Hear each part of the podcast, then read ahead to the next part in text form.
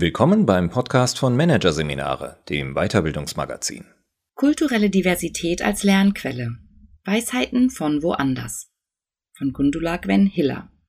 Es gibt viele Mythen über die Deutschen. Manche sagen beispielsweise, wir seien fleißig, effektiv und strebsam, dafür aber humorlos und unflexibel. Manche sagen, wir seien zwar tolerant und freiheitsliebend, aber ständig gestresst, Probleme würden oft aufgebauscht und überall gäbe es Regeln. Die detaillierteste aktuelle Erhebung zum Ruf, den wir Deutschen in der Welt haben, die ich gefunden habe, ist eine Studie aus den USA, die Menschen in 36 Ländern zu 73 Nationen befragt hat. Deutschland stand im Ranking der Länder mit dem besten Ruf im Jahr 2020 immerhin auf Platz 4 und verbesserte sich 2021 sogar um einen Platz. Beim Unternehmertum sahen die Befragten uns Deutsche sogar weltweit auf Platz 1. Deutlich schlechter schnitten wir jedoch in puncto Sympathie ab. Da landeten wir nur auf Platz 50. Aber so etwas sind doch nur Klischees, werden Sie vielleicht sagen, und damit haben Sie nicht ganz unrecht. Denn mit Fragen aller Wie sind wir Deutschen eigentlich? begibt man sich auf dünnes Eis. Schon deshalb, weil jemand, der in Berlin lebt und dort in einem Start-up arbeitet, ein anderes Deutschland erleben wird als ein Müllwerker in Essen. Wir alle definieren uns nicht nur über die Zugehörigkeit zu einer Ethnie oder Nation, sondern auch über unsere Religion, unser Geschlecht, unsere Bildung, Familienstand, Beruf und so weiter. Trotzdem teilen wir in einer ethnischen oder einer Landeskultur eine Geschichte, bestimmte Orientierungssysteme und zumeist eine Sprache. Wir haben also auch eine gemeinsame Identität. Und dies führt dazu, dass uns viele Konzepte, Herangehens- und Verhaltensweisen kollektiv selbstverständlich erscheinen. Wir nehmen sie oft erst dann in ihrer Besonderheit wahr, wenn wir mit Konzepten und Verhaltensweisen von Menschen aus anderen Kulturen konfrontiert sind, die sich von unseren unterscheiden. Kultur ist somit das, was uns selbstverständlich umgibt und was wir oft gar nicht benennen können. Unsere Kultur hat sich herausgebildet, weil sie sich als funktional für uns erwiesen hat. Das heißt jedoch nicht, dass nicht auch jede Kultur ihre blinden Flecke und Begrenzungen hat. Überall gibt es Dinge, die eher schlecht laufen. Vielleicht weil anderes im Laufe der Zeit verlernt wurde. Vielleicht weil das, was sich im Laufe der Zeit verfestigt hat, bei allen Vorteilen auch Nachteile mit sich bringt. Meine These lautet daher, ein ressourcenorientierter Blick auf andere Kulturen kann uns helfen, blinde Flecke bzw. Schattenseiten unserer eigenen Kultur zu erkennen auch solche, die unsere Arbeitskultur mitprägen. Wir erkennen dann womöglich, so wie wir das machen, ist das nicht uneingeschränkt gut und können mitunter alternative Wege des Handelns ausprobieren. Exemplarisch möchte ich vier Bereiche vorstellen, in denen uns ein wenig Inspiration aus anderen Kulturen aus meiner Sicht guttun würde. Die Kommunikation, die Innovation, unsere Arbeitseinstellung und die Art und Weise, wie wir Gemeinschaft bewerten. Erstens Kommunikation. Es geht auch freundlich. Als Gastdozentin in den USA lernte ich einmal eine Reihe von Deutschen kennen, die ausgewandert waren, und einer von diesen gestand mir, manchmal überlege ich, wieder nach Deutschland zurückzukehren. Aber kaum bin ich dort zum Beispiel auf einer Tagung und höre, wie die Leute miteinander umgehen, merke ich, dass ich das nicht mehr ertrage. Die Kritik kommt in einem Tonfall daher, der mich unglaublich stört. Tatsächlich kommunizieren nur sehr wenige Kulturen auf der Welt ähnlich direkt wie wir. Und deswegen empfinden uns Angehörige anderer Kulturen oft als unhöflich, rüpelhaft, schroff und kühl. Ja, das ist ein Stereotyp. Doch ich kenne zahlreiche Beispiele, in denen die deutsche Direktheit zu Störungen im interkulturellen Kontakt geführt hat. Und ich glaube, wir machen uns das Leben mit unserer Direktheit auch selbst oft unnötig schwer. Denn wir gefährden dadurch etwas, das in der heutigen kooperativen Arbeitswelt besonders wichtig ist, das gute zwischenmenschliche Zusammenspiel. Den unschmeichelhaften Blick, den Angehörige anderer Kulturen auf unsere Kommunikation haben, sollten wir daher nicht empört als Stereotyp abtun. Er stößt uns vielmehr auf einen wichtigen Fakt. Unsere Kommunikation ist in vielen Kontexten darauf ausgerichtet, der Sache zu dienen, in vielen anderen Kulturen dient Sprache dagegen stärker als bei uns dem Aufbau und Erhalt guter Beziehungen. Das merkt man schon daran, wie viel Zeit man im Ausland bei Business-Meetings in den Smalltalk steckt. Der Brite Richard D. Lewis hat darüber einmal eine Liste erstellt. Die Deutschen investieren demnach zwei bis drei Minuten für das freundliche Geplänkel, bevor sie zur Tagesordnung übergehen. Die Briten zehn, die Franzosen 15 und die Spanier und Italiener zwischen 20 und 30 Minuten. Auch mit Lob und Komplimenten gehen andere Kulturen weitaus großzügiger um als wir, während sie Kritisches so indirekt wie möglich formulieren. We have a situation, sagen die US-Amerikaner, wenn sie auf ein Problem aufmerksam machen wollen. Selbst Aufforderungen und Wünsche werden in vielen Kulturen weitaus weniger direkt ausgesprochen, als es bei uns der Fall ist. Schon das ins Englische übertragene Könnten Sie bitte das Fenster öffnen? Could you please open the window? kann für eine in England oder den USA sozialisierte Person barsch klingen. Dort sagt man eher I was just wondering if you could open the window. Und in Japan würde man in so einem Fall eher in den Raum werfen, heute ist es ein bisschen warm, nicht wahr? Japan zählt zu den Kulturen, die Forschende als High Context Cultures bezeichnen. Unsere Kultur dagegen zählt zu den Low Context Cultures. Letzteres meint nicht nur, dass sehr direkt kommuniziert wird, sondern auch, dass man sich stark auf die explizite, mündliche und schriftliche, verbale Kommunikation konzentriert. In High Context Cultures dagegen versteht man sich auf etwas, was die Japaner Kukyo Yomu, die Luftlesen, nennen und was in Korea als Nunchi-Prinzip bekannt ist. Die Menschen sind dort darauf trainiert, den gesamten Kontext einer Situation zu erfassen, weit über das, was gesagt wird, hinaus, um sich besser auf die Anwesenden einstellen zu können. Nunchi hat viel mit emotionaler Intelligenz und Empathie zu tun. Und es gibt Expertinnen und Experten, die sogar das koreanische Wirtschaftswunder zumindest teilweise auf die Fähigkeit zurückführen, dass die Koreanerinnen und Koreaner andere Menschen und Kulturen sehr gut lesen konnten. So konnten sie sich stets gut den wechselnden Bedürfnissen anderer Nationen anpassen. Wir müssen sicher nicht anfangen, Dinge so stark durch die Blume zu sagen wie die Japaner, so euphorisch zu loben wie die US-Amerikaner. Amazing. Oder wie diese von Situationen reden statt von Problemen. Und wahrscheinlich kommen wir auch weiter klar, wenn wir nicht den Nunchi-Empathiegrad der Koreaner erreichen. Aber ich bin überzeugt, es täte uns gut, wenn wir die Kontraste zwischen unserer Kommunikationsweise und der anderer Menschen als Anstoß dafür nutzen würden, öfter daran zu denken, dass Sprache eben nicht nur der Klärung von Sachverhalten dient, sondern auch dem Aufbau und Erhalt von Beziehungen. Ehrlichkeit und Direktheit sind als Werte in der Kommunikation gewiss nicht fehl am Platz. Und trotzdem kann es sich lohnen, kurz zu überlegen, bevor man den Mund aufmacht. Sind meine Offenheit und Direktheit jetzt wirklich nötig? Sind sie an dieser Stelle wirklich hilfreich und förderlich? Es kann auch sinnvoll sein, ab und zu in Erwägung zu ziehen, eine Kritik oder Aufforderung, etwa durch Einfügen eines Konjunktivs oder Modalpartikels, freundlicher, respektvoller und gesichtswahrender für das Gegenüber zu formulieren. Und was ganz sicher sinnvoll ist, ist sich immer wieder zu vergegenwärtigen, emotionale Einfühlung ist ein wichtiger Teil gelungener Kommunikation. Zweitens Innovation. Es geht auch ohne Verschwendung.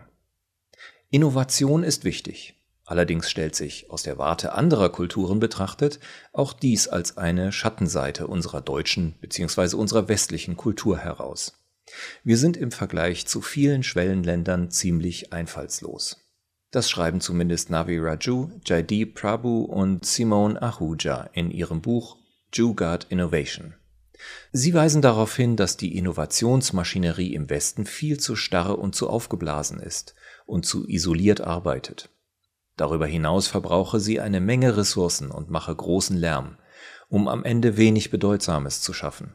Kompliziertere, teurere Versionen von bereits vorhandenem, die eine immer kürzere Lebensdauer haben und das Leben der Menschen nicht verbessern, die also alles andere als nachhaltig sind. In Kulturen wie der indischen, wo es an Ressourcen und Infrastruktur fehlt, gehen die Menschen tatsächlich ganz anders an Innovationen heran als wir. Denn sie stehen dort täglich vor der Herausforderung, ihren Alltag kreativ und flexibel zu bewältigen. Das Ergebnis sind dort zum Beispiel selbstgeschweißte Schuhgestelle, mit denen sich Strommasten erklimmen lassen um dort Arbeiten durchführen zu können. Oder ein Zweikammern-Kühlschrank aus Lehm, der Lebensmittel auch in Gebieten ohne Stromversorgung zuverlässig kühlt. Im umgangssprachlichen Hindi gibt es für die auf Einfallsreichtum beruhende Fähigkeit, auch bei geringen Mitteln kreative Lösungen zu schaffen, ein Wort. Jugaad. Bei Jugaad geht es auch darum, wichtige gesellschaftliche Probleme zu lösen. Besonders beeindruckt hat mich in dieser Hinsicht die Geschichte des Startups Embrace, das einen Inkubator für zu früh geborene Babys nach den Jugaad-Prinzipien entwickelte. Im Westen werden solche Geräte für 20.000 Dollar verkauft, was für ärmere Länder viel zu teuer ist. In Indien sterben pro Jahr rund 1,2 Millionen zu früh geborene Kinder. Und 80 Prozent der Kinder kommen nicht in einem Krankenhaus, sondern zu Hause auf die Welt und Stromausfälle sind an der Tagesordnung. Um hier Hilfe zu leisten, entwickelte das Start-up zusätzlich eine Art tragbaren und wärmenden Schlafsack mit schnell aufladbarem Akku, der mit heißem Wasser aufgeladen wird. Kostenpunkt nur zwei Prozent vom Preis eines Inkubators bei uns. Und für die, die sich das auch nicht leisten können, gibt es ein Leihsystem. Indien mit seinem Jugaad-Prinzip ist nur ein Beispiel. Auch in anderen Ländern ist man sehr gut darin, trotz der oder gerade wegen der Ressourcenknappheit auf innovative Lösungen zu kommen. Was wir davon lernen können? Dass wir unsere saturierte Art, nach neuen Lösungen zu suchen, in Frage stellen sollten. Die Beispiele aus den Schwellenländern zeigen, Innovation muss nicht kostspielig sein. Man muss dafür nicht Unmengen an Ressourcen verpulvern. Wir können auch die Nutzung von Ressourcen optimieren und trotzdem wertvolle Lösungen finden. Innovation braucht vor allem Flexibilität im Kopf und einen Blick für das, was wirklich Sinn hat für die Menschen. Drittens Arbeitshaltung. Es geht auch unperfekt.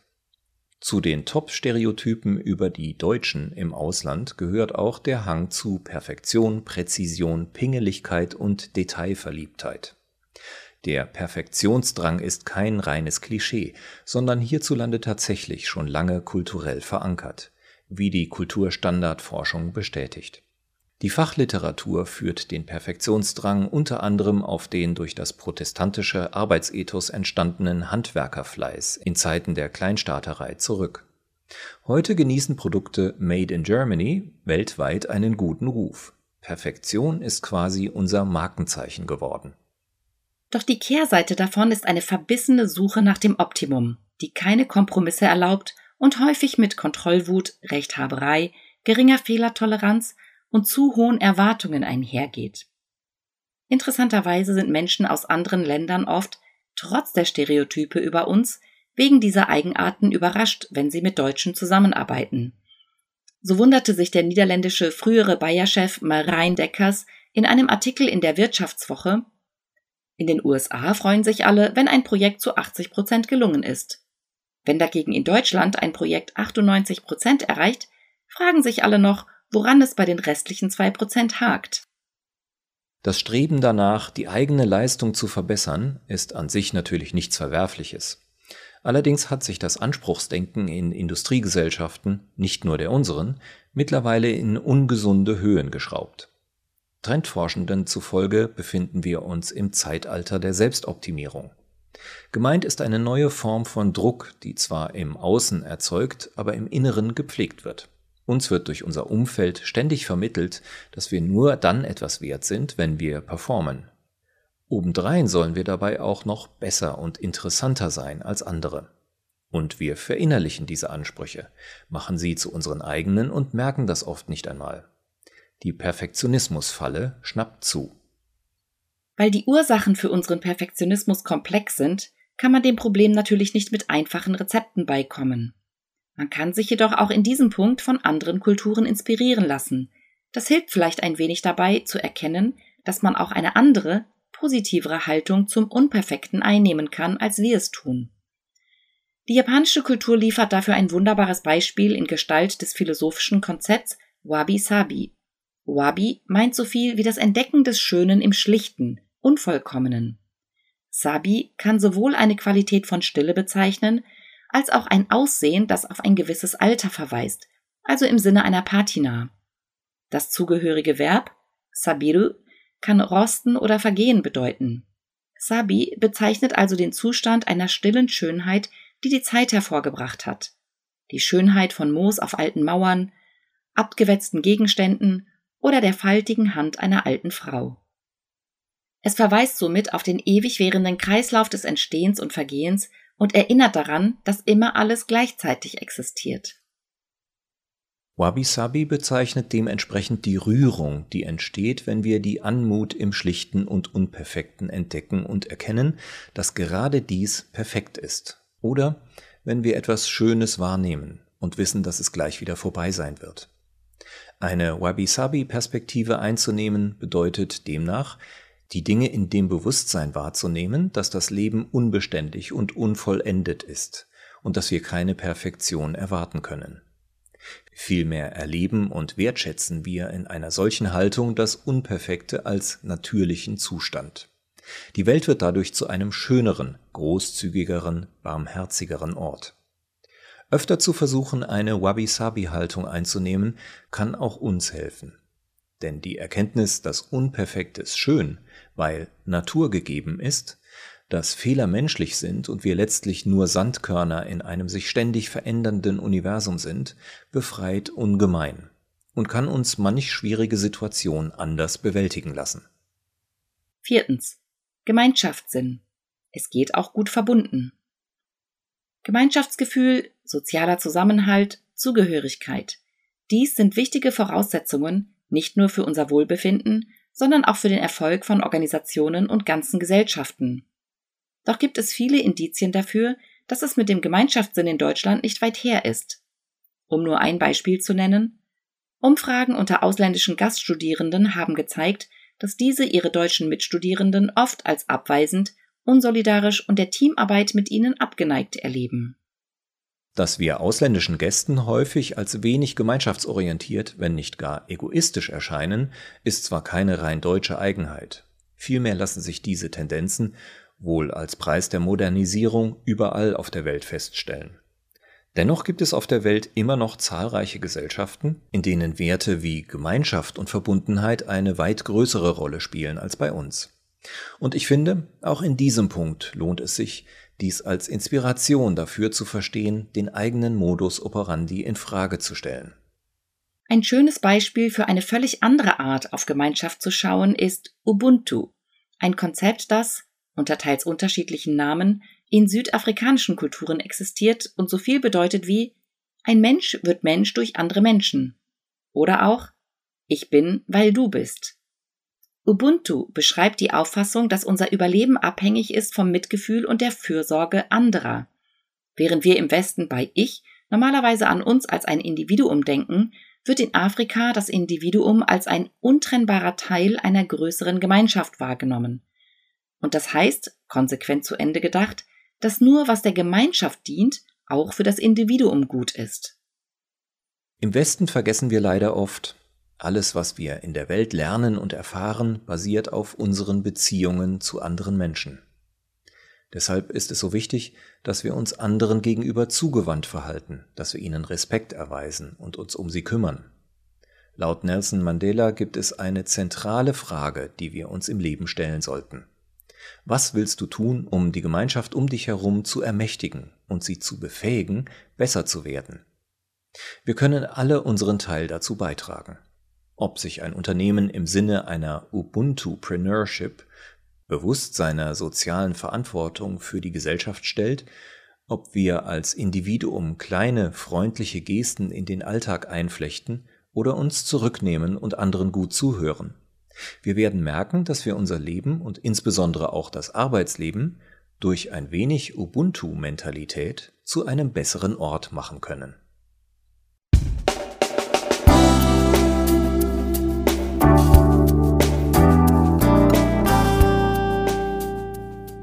Sie hörten den Artikel Kulturelle Diversität als Lernquelle. Weisheiten von woanders von Gundula Gwen Hiller aus der Ausgabe Juli 2023 von Managerseminare, produziert von Voiceletter.